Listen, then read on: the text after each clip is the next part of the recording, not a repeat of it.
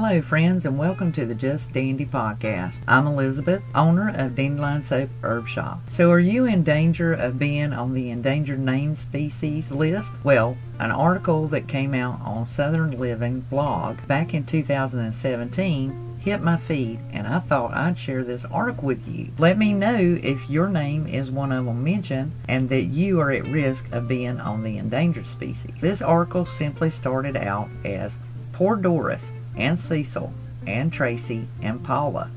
Those are just some of the few names of the classic baby names that are at risk of disappearing entirely from the baby name pool out of 300,000 baby names registered with the Baby Center this year. There's not been a single Cyril, Diane, Wayne, or Angela in those names alone. According to the Baby Center, and this is via AARP, there are 36 names that have not yet shown up in their system, which means they just might be going away or out of style entirely. This mimicked what the USA's Baby Center listings also stated, and that's what made this article even more intriguing. Here are the other six names. If I've already mentioned them in the previous reading, forgive me. We have Angela, Beatrice, Beverly, Carol, Cecil, Clarence, Cleve, Cyril, Deborah, Diane, Donna, Dean, Doris, Dennis, Derek,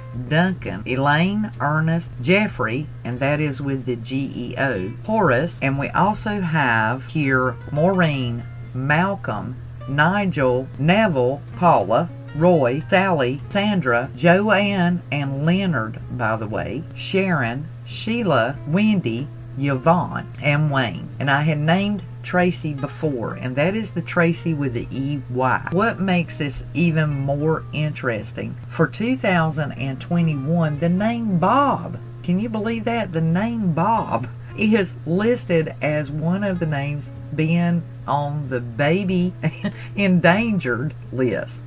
And I happen to like the name Bob. You know, yes sirree Bob, or Bub, as some of us may say. There again, leave your comment. Let me know if you fall into the endangered species category. Now there is good news. They've done many articles reflecting vintage names, especially from the South. Since it's Southern living, they really focus on the South. But this also mimics our British sistering countries. And that is why I just found all these articles about the endangered baby name list very intriguing. Now, they took a vote of their own and they came up with several of their favorite baby names. You'll also find that article there as well. They did an update of more vintage names that was on the endangered list. And like I said, Bob was one of them. Well, guess what? My middle name is Gail, G-A-I-L, which is very commonly still used and a vintage name. Elizabeth is still reflected as one of the most favorite female baby names, and I am glad and honored that both my names are still on the list. But the Gale that is spelled G-A-L-E is actually on the endangered list. Keep that in mind. If any babies are being born, or you know anyone that's fixing to have a baby, put in your pitch. Give yourself a shout out and say, hey, I'm fixing to be in danger. I'm the last of my species you might need to name that baby after me. Just give them a little hint. Moving on to share with you, this month is National Honey Month. As we know, honey is one of our most most beloved ingredients and it is treasure as a first aid cure for just about everything. I want to share with you some new updates on some studies that have been done with honey. Some of these you have heard as natural remedies and cures, and some of these you haven't. They did a study. They took 139 children, and they wanted to see how effective honey was at quelling the cough. We also know that this helps with adults. It has worked very, very well. So a spoonful of honey can actually soothe the irritated nerve endings in the throat and do away with a just a persisting cough especially with children at night dealing with allergies and things of that sort. So it will help adults as well. We know that. But this is what they waged it again. With the 139 children, they compared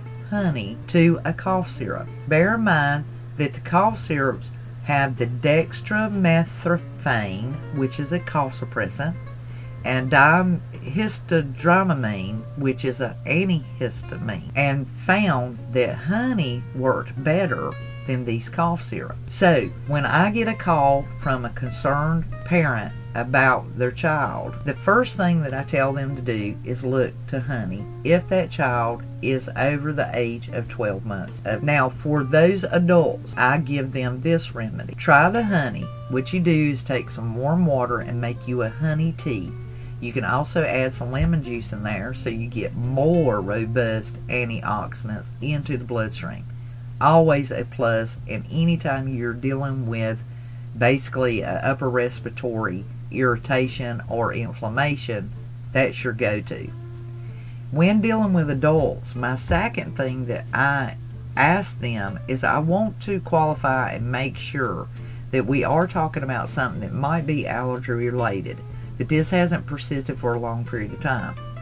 If it has, I implore you to please incorporate the advice of your medical physician Contact your doctor's office and speak to a registered nurse or a PA. Let them know what you're dealing with. They're going to ask you some key questions to qualify whether this warrants you coming in for them to check you out or if this really is something that can be handled with persistency and utilizing natural remedies such as honey or a mild cough syrup. Um, sometimes people will avoid doing that because they fear that they're going to be required to go into the doctor's office. But the first protocol for any medical physician's office is to see if they can eliminate any of your concerns and debunk anything that you may, you know, be uh, suspicious of before alarming you that you might need to come in and get checked out. Their first protocol is to help you and aid you as much as they possibly can to eliminate any of your worries or concerns and medical costs as well. That is their goal. Even though they're in the business of, you know, working with you, they're also in the business of preventive medication first. So the first protocol is try the honey. If that's not working, definitely um, go to other resources. But make sure that you are not getting out of the realm of questioning, hmm, how long has this been going on? And should I maybe seek medical advice? The third thing that I tell them to do is I do offer an elderberry cough syrup. You guys have read many of my blogs and much of my postings regarding that information. And it strengthens the immune system. The robust packet that I put together houses five herbs so they have more than one job and they can be used year round. Studies have shown that consistent everyday use of at least two teaspoons of elderberry cough syrup can actually help reset the immune system.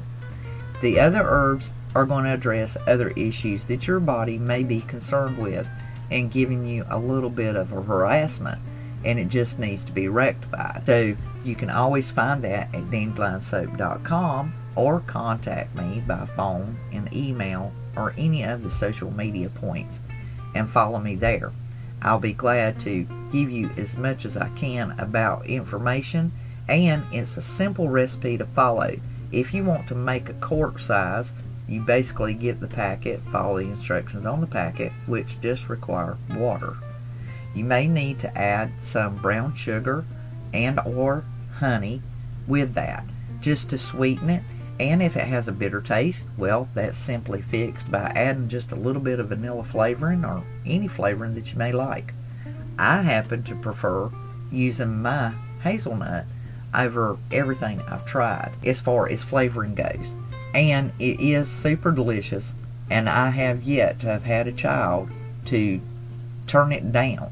Every parent that's ever come to me and purchased this product and used it on their children, their children are actually standing at the door of the refrigerator saying, Here, mommy, it's time for me to take my cough syrup. So you won't get any arguments from them. Additionally, let's move on to the honey and what more benefits it can offer us. A tablespoon of honey consists of around 64 calories.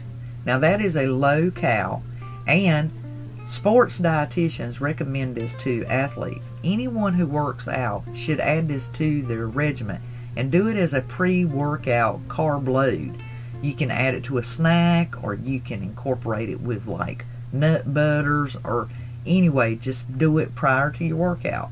What it's going to do is it's going to aid and abet in giving you that carb load, which is a complex carbohydrate.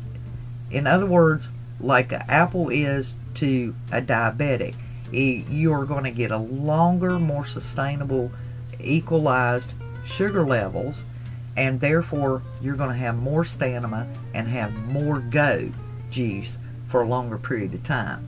So it's really, really good to put maybe two tea- tablespoons with some water and drink it down. Very delicious, very nutritious. For those of you who may be fighting with insomnia or have spells where you have a restful night's sleep and then all of a sudden you're fighting insomnia, well, honey is excellent before bed to keep you from counting any sheep and keeping that at bay. What it does is honey will rise, you know, raise up the insulin, which triggers release of serotonin. Well, we know that serotonin is a neurotransmitter that is linked to mood and happiness. So your mood can be rectified as well as yield you happiness. Say, as they say, sweet is the honey. Well, serotonin then converts into melatonin, and we know that that is the chemical that regulates our sleep. So there again, if you wake up in the middle of the night, it works very much the same way. You can still take and add it to a piece of bread or a piece of toast and enjoy it and and you will very quickly be able to go back to bed and continue with your night's sleep. So if we look at speedy recovery and concerns about how that can aid us, if you're dealing with like a burn or an abrasion or an open wound, honey bandage dressings are commonly used now on open wounds. It's, it's really, really commonplace anymore, even on surgical wounds that remain open and need to be healed. It will hasten, it will speed up the healing. It also has the antibacterial properties, and that accompanied with just natural H2O can really truly effectively heal wounds really, really fast and help you to recover really, really well. Now, they've already found that the Manuka honey has over 200 can uh, is been effective in um, inhibiting over 250 clinical strands of bacteria. But just bear in mind, any kind of raw, unprocessed honey is the go-to. And Manuka is actually registered with like a first aid stamp stating and clarifying that it is effective on healing and inhibiting bacteria and speeding recovery. But just remember, any local raw honey is excellent and it is powerful stuff. Now, speaking of insulin, as we spoke before, and how that works, let's say maybe you had one too many drinks or enjoyed one too many cocktails. Well, the great thing about honey is if you take that with water, once again incorporating water, and make a a honey tea, so to speak, or a honey elixir, so to speak, you can speed up alcohol's oxidation and therefore rids you of your toxins faster. The key here is adding the honey with plenty of water because you need the water to secrete and carry it out of the system as the alcohol begins to oxidize. So bear that in mind and it can help protect the liver and get those toxins out of the liver really, really, really quick. Speaking thereof, we already know that it's good on insect bites, and so it's really kind of an expensive way to treat insect bites. But if you are one that is highly allergic to mosquito bites, and I have seen people really truly suffer, then honey, there again, would be an alternative that you could use very quickly And remember, you need at least 15 to 20 minutes of application if you're trying to rid yourself of, say, an infected acne um, that's broke out on your face and it's very sore and it hurts and it's painful. So that will rid the infection that is gathering there. It will take down the inflammation, of course, because it begins to help dry up and rid it very, very quickly. So, once again, honey is definitely the grand word, and well, this is its month, September. And we can go ahead and incorporate that into our everyday life and enjoy it and make it part of our regular everyday first aid arsenal and go to. That's something you can very naturally incorporate into your everyday diet. It's going to enhance your mood. It's going to help you to sleep better, which is going to improve your health and your overall longevity. And it's going to give you that additional boost of energy and metabolism that you need to take you the longer mileage throughout your day and make your workouts even more effective for you. And there again, definitely utilize it for the little ones as long as they are older than 12 months of age. 12 months of age and lower, do not administer honey because then you chance botulism. And as we know, that is odorless, tasteless, and totally undetectable, invisible to the human eye can only be detected through microscope and by the time you have become poisoned, well, you're already in danger. So use high precaution and make sure you do not administer honey to anyone 12 months of age or younger. Make sure that they're older than 12 months of age just to protect against that. And we do not want to affect their undeveloped immune system. Um, when they're 12 months and younger, their immune system is still developing and it's not quite up to optimum to be able to handle and fight off any dangers that honey might actually introduce to them. Once again, that's a raw ingredient, so therefore it's understandable and it's unpasteurized uh, when it's raw. It's going to be unpasteurized and unprocessed. Other things to consider as coming from Allison um, who give a clip for Farmer's Almanac, the old Farmer's Almanac, by the way, and you can find out additional information on their website at almanac.com. She is telling us that right now, here in September, with our deadheads and everything coming to seed, to leave those for the birds. Let the finches and the little birds enjoy the seeds.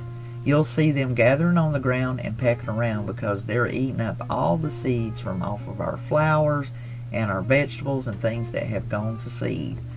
So let them enjoy it a little bit longer if you can before you clean up your brush and level everything down to ground height and cover it with mulch. Additionally, that will also help our birds who are going to be flying to the south for the winter.